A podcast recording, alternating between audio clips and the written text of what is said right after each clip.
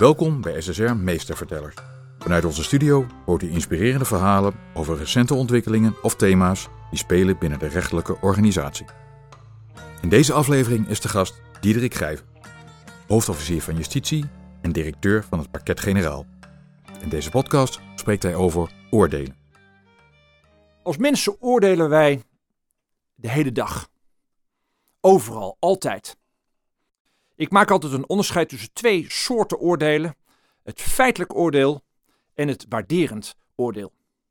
Bijvoorbeeld, feitelijk oordeel. Ik zit op de bank, kijk naar buiten. Ik wil een wandeling maken. Ik denk, nou ja, regent het nou wel of regent het nou niet? Dan ga ik misschien wel naar buiten en dan denk ik, ja, inderdaad, een kleine miezer.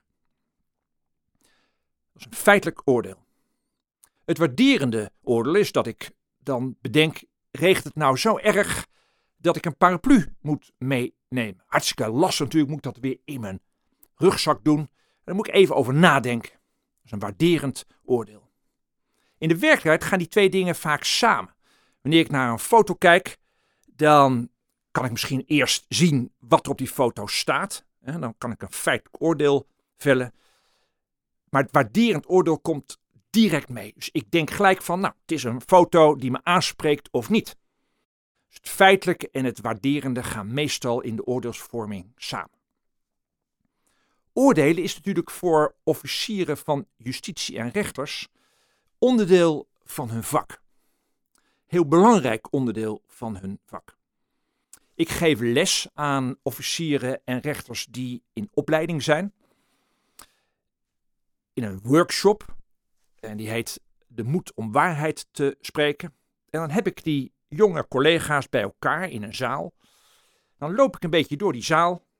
En dan vuur ik onverwachts een vraag af op een van de deelnemers. Ik loop naar voren en dan vraag ik: Wie ben jij eigenlijk om te oordelen over een ander mens? Ja, die vraag die komt uit de lucht vallen. Meestal zie ik het angstzweet al uitbreken. En de collega's die naast uh, degene zitten die de vraag krijgt, die zie ik dan opgelucht ademhalen. Zo, ah, gelukkig krijg ik die vraag niet. Maar ja, dan blijf ik wel aandringen. En ja, wie ben jij nou om te oordelen over een ander mens? Dat is een ongemakkelijke vraag. Zeker voor uh, rechters en officieren die in opleiding zijn. Want tegenwoordig uh, is daar veel over te doen. Een rechter kan gevraagd worden omdat iemand zegt van ja ik wil niet door deze rechter beoordeeld worden. Want we weten allemaal, die is gewoon lid van die en die vereniging.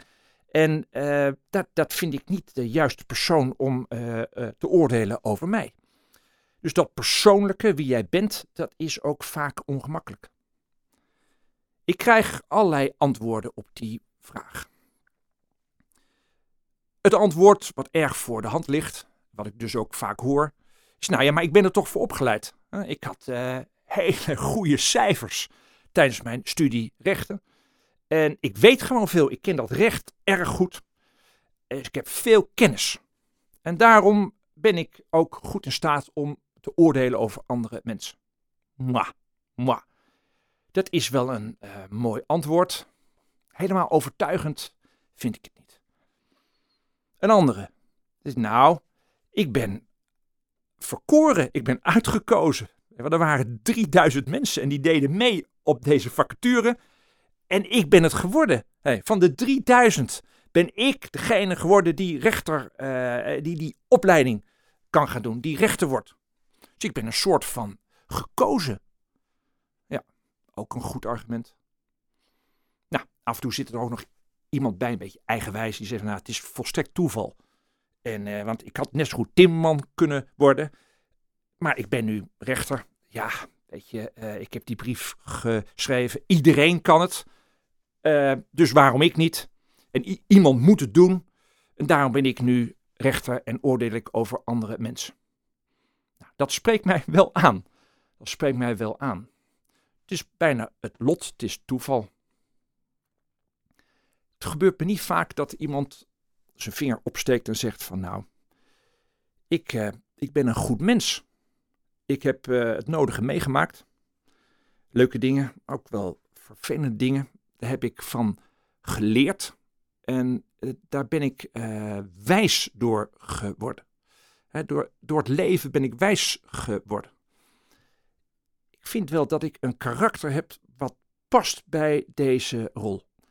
Ik vind dat ik vanuit wie ik ben goed in staat ben om te oordelen over andere mensen. Dat is een heel mooi antwoord. Want het blijft een ongemakkelijke vraag. Het is natuurlijk eigenlijk een vraag waar geen goed antwoord op mogelijk is. Het is een filosofische vraag. Dat noemen ze een aporie. Een vraag waar geen antwoord op is. De oude Grieken hebben ook uh, lang, lang nagedacht over dit vraagstuk. En die hadden dan uh, een mooie uh, Griekse term, paresia. En dat betekende dat uh, iedere Griekse burger, ja dat waren toevallig allemaal mannen trouwens, vrije mannen, dus ook geen slaven, vrije mannen, die konden op de markt, de agora, konden ze gaan staan en dan zeggen wat ze vonden. Paresia, alles kunnen zeggen. Je mening kunnen geven, overal, altijd. Dat is mooi. En die Grieken hadden er geen factchecker bij. Dus er stond niemand naast die zei van, hey, uh, wat jij nou zegt, dat klopt helemaal niet. Kijk maar, check, check, check. Dus dit is onzin, dat geloven we niet. Nee, wanneer een, een Griekse burger, wanneer een Griekse man ging staan en zijn mening gaf, dan werd dat voor waar gehouden. Kunnen wij ons nu niks meer bij voorstellen. Maar het liep ook wel eens uit de hand, want dan kwamen er allerlei meningen, oordelen, waar de anderen van dachten van ja, maar dit vinden we niks. En dan werd iemand verbannen. Het is echt een hele historie van uh, Griekse redenaars die uiteindelijk het land moesten verlaten. Dus werd er nagedacht van, over dat principe. Ja, moeten we nou iedereen altijd alles laten zeggen? Nee, misschien uh, kun je daar wel wat eisen aan stellen. Misschien moet iemand een goede intellectuele ontwikkeling hebben gehad. Moet iemand een goede sociale ontwikkeling hebben en uiteindelijk een goede morele ontwikkeling. Zo vlogen die Grieken deze vraag aan over ja, wie mag er nou eigenlijk oordelen over een andere. Dus aan de ene kant noemden ze dat logos, een goed verstand. Pathos, je moest wel iets kunnen met emoties, moet je wel kunnen verplaatsen in andere mensen. En ethos, je moet een goed karakter hebben. Om te kunnen oordelen over andere mensen moet je een goed karakter hebben. Nou, dat is. Dat komt wel in de buurt van een antwoord waar ik iets mee kan. Blijft ongemakkelijk. Want dan ben je toch wel heel erg vanuit het persoonlijke aan het oordelen. Wie jij bent. Dat komt er wel heel dichtbij. Dan heb je wel een toga aan. Maar dan eigenlijk boort dat door dat panzer van die toga heen. En dan gaat het opeens over je eigen moris. Over, je, over de moraal.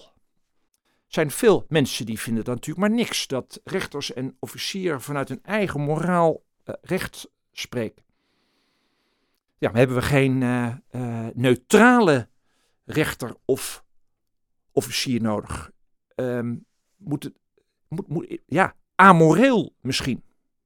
Nou, ben zelf altijd wel blij wanneer een rechter of een officier in het oordelen een beroep kan doen op zijn geweten. En dat is altijd heel persoonlijk. Ik zat gisteren met een collega op mijn kamer en die collega vertelde me dat hij ermee ophield. Dat hij zijn ontslag had ingediend. Duurt nog even, maar hij houdt ermee op. Dus ik vroeg, ja, waarom? Het is toch een prachtige baan. Zei Diederik, ik krijg het niet meer voor elkaar. Ik krijg het niet meer voor elkaar om op die zitting met die toga aan, met de vinger omhoog, van alles te vinden over andere mensen. Ik, uh, ik lig daar wakker van en uh, ik, uh, ik hou ermee op. Ik ga iets anders doen. Dat is toch wel ingrijpend. Ik wil deze podcast eindigen met een soort van bemoediging. Hannah Arendt, bekende Amerikaans-Joodse filosoof die zegt dat het bij gebeurtenissen tussen mensen ongelooflijk belangrijk is dat er geoordeeld wordt. Dat oordelen noodzakelijk is om aan die gebeurtenissen zin en betekenis te geven. Eigenlijk om er zin en betekenis aan te ontlenen. Want je geeft het niet, maar de zin en de betekenis zitten al in de gebeurtenis. Dus je ontleent ze aan de gebeurtenis. En dat is echt noodzakelijk. Dat is noodzakelijk om uh, met elkaar tot een uh, tot samenleven te komen. Je geeft met elkaar, ontleen je dus zin en betekenis aan die gebeurtenissen. En daarvoor moet je oordelen. Daarvoor moet je in het openbaar, dat andere mensen het ook meekrijgen, dat andere mensen kunnen horen, daar moet je voor oordelen. Als je dat niet doet, als je niet oordeelt, dan ontstaan er schandalen.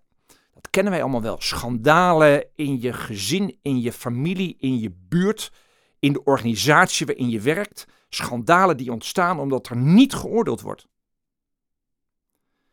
Ja, dan blijft nog steeds die vraag over van ja, maar wie dan en waarom zou je dan kunnen oordelen over andere mensen? Hanne Arendt zegt ja, je oordeelt vanuit een bepaalde houding. Zij noemt dat amor mundi. Je oordeelt vanuit een liefde voor de wereld. Daar wil ik deze podcast mee eindigen. Ik ga een andere vraag stellen volgende keer wanneer ik weer die zaal inloop. En dan ga ik aan zo'n rechter in opleiding, ga ik vragen, hoeveel hou jij nou van de wereld om te kunnen oordelen over andere mensen? Dit was SSR Meestervertellers. Wilt u op de hoogte blijven? Abonneer je dan op onze podcast. Graag tot een volgende keer.